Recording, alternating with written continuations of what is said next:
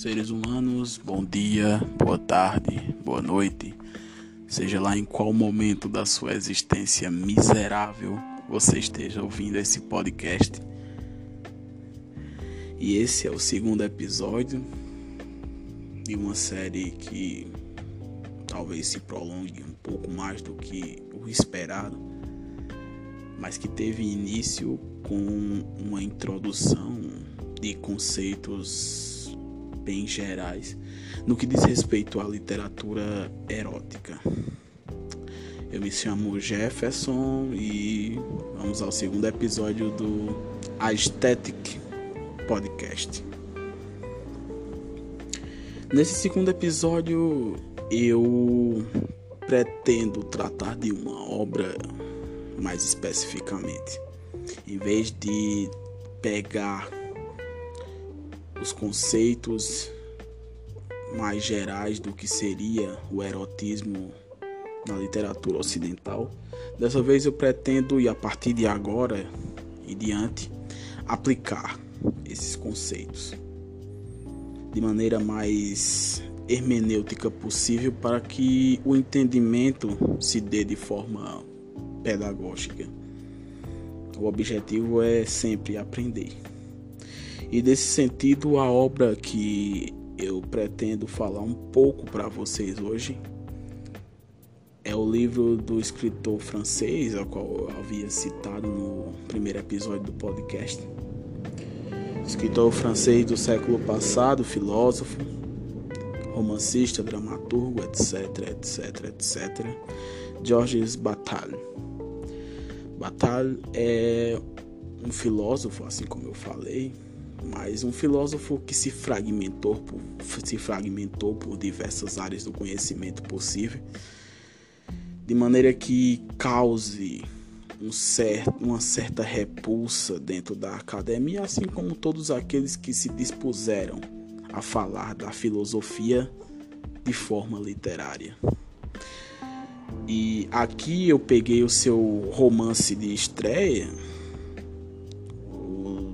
intitulado História do Olho, porque ele tem uma representatividade em níveis bem consideráveis e de forma bem pessoal dentro da obra de Batalha. E porque é um dos principais escritos do erotismo no século passado. Eu poderia muito bem começar pelo começo ou seja, indo para escritores mais antigos, como por exemplo Sade, mas eu quero tratar de Sade em uma série mais específica ainda, em que eu possa tratar de mais de uma obra dele, dividindo conceitos entre filosofia, literatura, erotismo e como isso se aplica dentro de uma ética, de uma ética sádica em que possa haver a possibilidade, possa haver a possibilidade de uma ética, por assim dizer, sádica. Por que não? Mas retornando à, à história do olho, livro inicial de Georges Bataille, ele tem, como eu falei, uma representatividade extremamente pessoal para o autor, porque além de ser seu romance de estreia, seu livro de estreia, ele foi concebido através do incentivo do seu analista, o seu psicanalista, né? Ele fazia consultas por ser um homem extremamente atormentado. Nossa, que novidade na filosofia esse tipo de coisa existir. Mas ser um indivíduo extremamente atormentado. Então, é, o seu analista o incentivou a escrever o livro como forma de desabafo psicológico, até mesmo terapia, por que não? Afinal, o objetivo do analista de batalha era a conciliação entre o indivíduo filósofo, porque ele já existia de alguma forma e o seu analista sabia disso e o devasso. O homem que raciocina através da lógica, do discernimento e do homem que não nega os desejos da carne.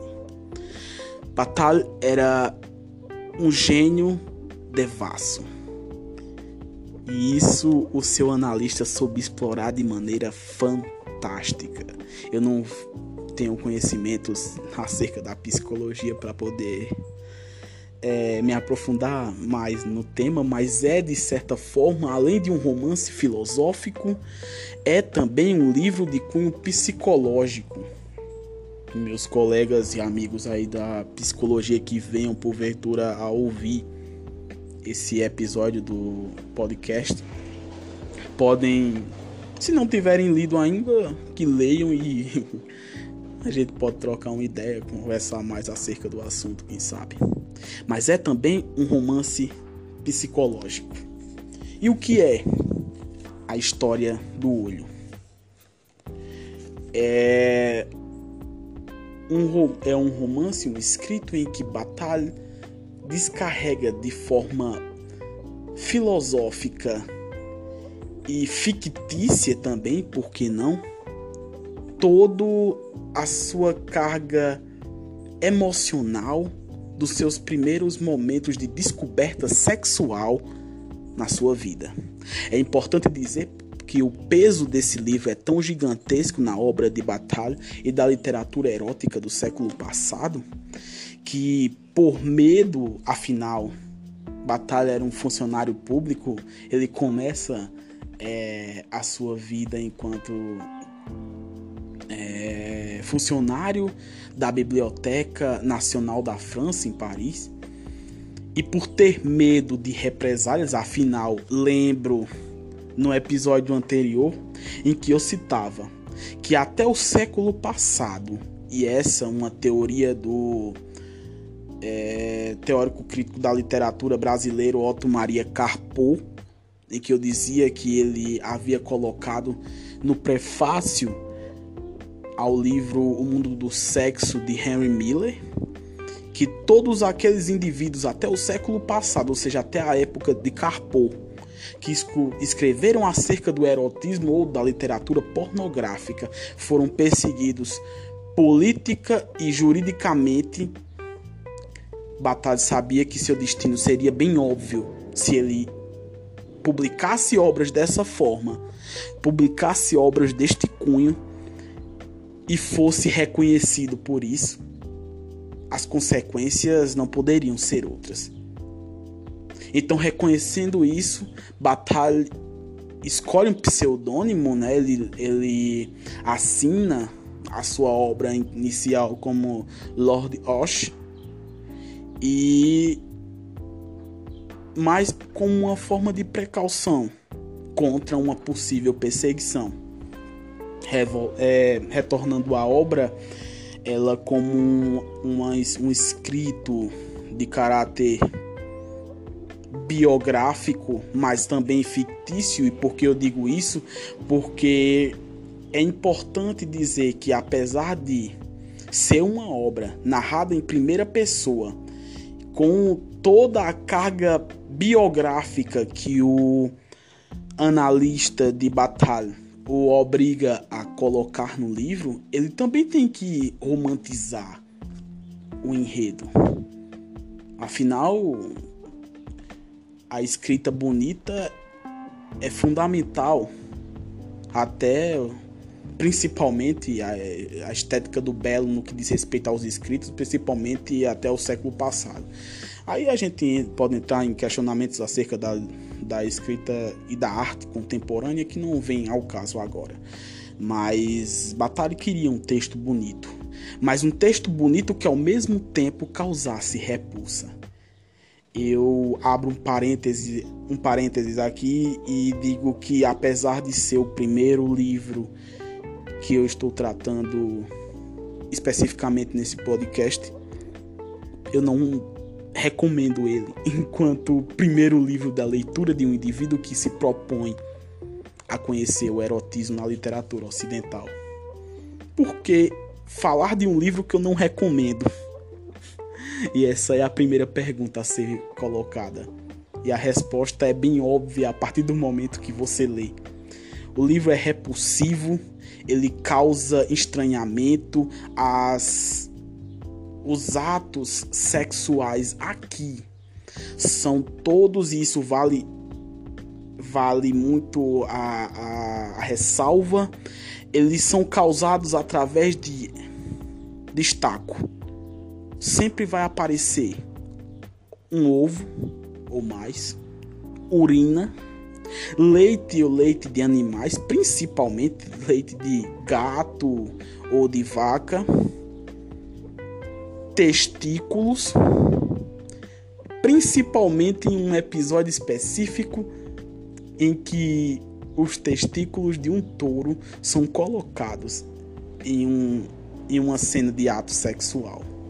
Perceba, dentro da obra, a repulsa é fundamental para o prazer. E isso remete muito dentro do caráter biográfico da, da obra, porque Batal, no final do texto, ele relata o porquê. Um dos, no caso, um dos porquês de o livro ter esse título. Ele lembra uma época em que seu pai, paraplégico, cego, com uma série de problemas de saúde que acarretaram em um futuro próximo dentro do seu contexto de vida a sua consequentemente a sua morte, uma morte muito sofrida por sinal. Batalha relata que em determinados momentos da sua vida, enquanto ainda jovem, ele, e isto está no texto, ele viu, chegou a ver o pai cego, repito, paraplégico, urinando e fazendo e tendo reações, melhor dizendo, tendo reações de dor e sofrimento naquele momento e batalha enquanto ainda um jovem, uma criança, um pré-adolescente que era, interpretava aquela dor, aquela, aquele sentimento de, de sofrimento enquanto prazer. Logo, isso acarretou na sua vida futura, enquanto adolescente, adulto, etc, etc, etc, a interpretação da urina e da dor e sofrimento, enquanto uma forma de sentir prazer. Isso é muito interessante, muito interessante mesmo, porque como a subversão da dor física pode ser prazerosa. Quer dizer, eu acredito que nesse momento eu peça perdão ao outro francês, no caso Sade, porque sofrimento físico é bem pior do que dor emocional prolongada. Mas ela pode ser pior e ao mesmo tempo prazerosa em batalha. Tendo em vista esses acontecimentos que levaram a um trauma, e eu coloco entre aspas porque deve-se haver o questionamento, um trauma que levou a um indivíduo interpretá-lo como prazer. E é interessante que todas, toda essa vivência de batalha com seu pai posteriormente levaram a sua escrita a ser aquilo que ela não poderia deixar de ser uma escrita sobre o erótico, uma escrita sobre o sofrimento e sobre essencialmente o prazer. É interessante essa ligação entre esses três temas dentro da filosofia de Batal, porque ele também é um indivíduo que trata o sofrimento, que fala acerca do sofrimento, da dor e também da morte, enquanto forma de prazer. E, e eu peço licença a vocês para fazer uma citação em que em determinado momento o narrador, digo, Batalha, fala: Abro aspas. O vento tinha abrandado um pouco. Parte do céu estava coberta de estrelas. Pensei. Pensei que, sendo a morte a única saída para a minha ereção, uma vez mortos Simone e eu, o universo da nossa visão pessoal seria substituído por estrelas puras, realizando a frio o que me parecia ser o fim da minha devassidão. Uma incandescência geométrica, coincidência entre outras, da vida e da morte, do ser e do nada e perfeitamente fulgurante. Fecho aspas, fim de citação. Essa citação se encontra na página 35. A minha edição aqui eu tenho acesso, está na minha frente agora, é da Companhia das Letras. Esteticamente muito bonita. Afinal, a Companhia das Letras, abro outro parênteses aqui para um comentário acerca da estética da obra. Ela acabou adquirindo a, a todo o acervo eu digo de forma estética mesmo, da Kozak Naif, quando, com o fim da editora. Então, tudo aquilo que a Kozak Naif havia traduzido, havia feito questões estéticas sobre obras de filosofia, literatura, etc., ficou para a Companhia das Letras, então é belíssima a obra, muito bem cuidada. Então, nesse sentido, é essencial, voltando à obra, entender que para batalha dor, sofrimento, morte e prazer são uma fazem parte de uma de um fio condutor, de uma de um norte completamente linear da sua filosofia. Assim, a história do olho se apresenta enquanto um texto que trata das descobertas sexuais, assim como havia dito antes do jovem Batal, narrador em primeira pessoa, a sua companheira e talvez primeira namorada dele, titulada aqui no enredo como Marcela. E eu destacaria também a importância de uma terceira personagem na obra. Perdão, é, a sua namorada é Simone.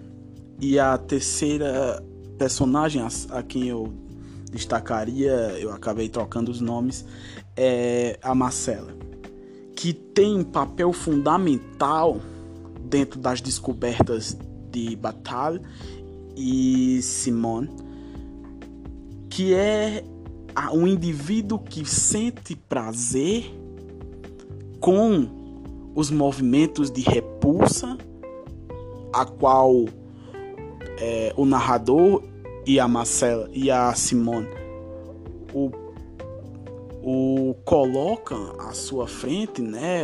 É, propunha a ela, ela sente prazer a todo momento fazendo aquilo é, com a urina, com os, os, corpos de pessoas mortas, a necrofilia é bastante presente na obra de Batalha, a morte, por assim dizer, os animais, etc, etc, etc, mas é um indivíduo que sente repulsa não do outro, mas de si por gostar. Quer dizer, Marcela representa cada um de nós que mesmo com desejos com desejos absurdos, porque nós somos humanos e temos, negamos, eu não diria de tão longe quanto batalha de, de utilizar cadáveres ou urina ou animais, etc, etc, mas nós somos humanos, temos desejos, e negamos os nossos desejos em detrimento de recompensas que possam vir ou não. Para não estender mais o, o episódio, porque eu falo demais e acabo sem roteiro nenhum, falando, falando, falando e me estendendo sem necessidade, eu queria resumir tudo isso que eu falei, principalmente acerca da negação dos desejos da carne, que é tão presente principalmente nessa obra, em uma citação de Batalha, em que ele diz já no final do livro, abro aspas, para os outros, o universo parece honesto. Parece honesto para as pessoas de bem, porque elas têm os olhos castrados. É por isso que temem a obscenidade. Não sentem nenhuma angústia ao ouvir o grito do galo ou ao descobrirem o céu estrelado. Em geral, apreciam os prazeres da carne, e aqui está aspiado, prazeres da carne, na condição de que sejam insulsos. Mas desde então não havia mais dúvida. Eu não gostava daquilo a que se chama prazeres da carne. Justamente por serem insulsos. Gostava de tudo o que era tido por sujo não ficava satisfeito, muito pelo contrário, com a devassidão atual, porque ela só contamina a devassidão e, afinal de contas, deixa intacta uma essência elevada e perfeitamente. A devassidão que eu conheço não suja apenas o meu corpo e os meus pensamentos mas tudo o que imagino em uma presença e, sobretudo, o universo estrelado acima de mim. Fim de citação. Lembro-me muito de uma frase do meu orientador da graduação em filosofia que ele em determinado momento de uma aula acerca do corpo, ele fala: corpos limpos não fazem amor. E isso é uma coisa que ficou na minha mente até os dias de hoje e vai ficar para sempre. Eu sempre, quando tenho a oportunidade de falar acerca do tema com ele, eu cito isso, porque o ato sexual ele é carregado de toda a impregnação da história de um indivíduo que ali se faz presente. Negar o desejo é, consequentemente, negar o indivíduo. O sexo também pode ser um ato de troca de carícias, etc, etc, etc. Mas ele deve, como afirmação dos desejos da carne, ser foder trepar na mais essência e pura devassidão que a palavra carrega. Porque aqueles indivíduos estão completamente podres, sujos de uma história que fizeram eles ser aquilo que eles não poderiam deixar de ser. Dizer é, que se fode e não se faz amor é dizer que eu sou humano e não poderia negar aquilo que me faz ser aquilo que eu sou.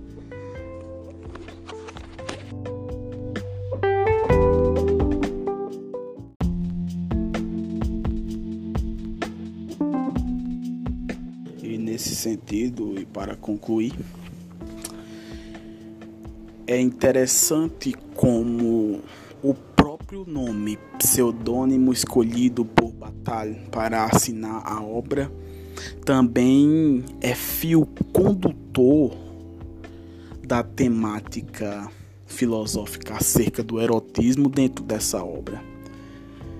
Basicamente, o nome pseudônimo que ele utilizou, Lord Osh, faz referência ao hábito de um de seus amigos da juventude que quando tava, estava irritado, em vez de falar, e eu peço desculpas pelo a minha horrorosa pronúncia acerca do francês, ele dizia ó chut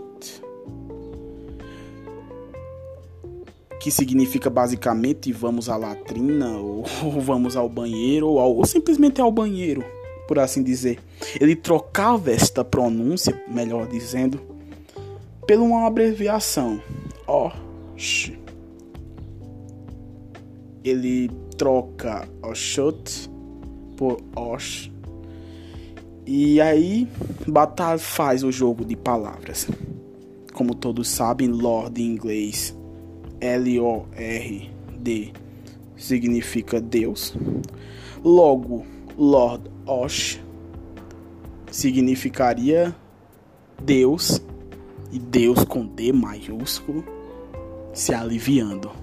Ou seja, o Deus que urina. E assim você retorna ao que foi dito anteriormente. Ser você, ser uma divindade, por que não? É afirmar aquilo que você não poderia deixar de ser. Seja um Deus que se alivia, seja uma divindade que afirma as concupiscências da carne. E foi isso que Batalha fez, foi isso que ele descreveu nessa obra, e foi isso que eu queria falar para vocês hoje. Então, muito obrigado, até o próximo Aesthetic Podcast.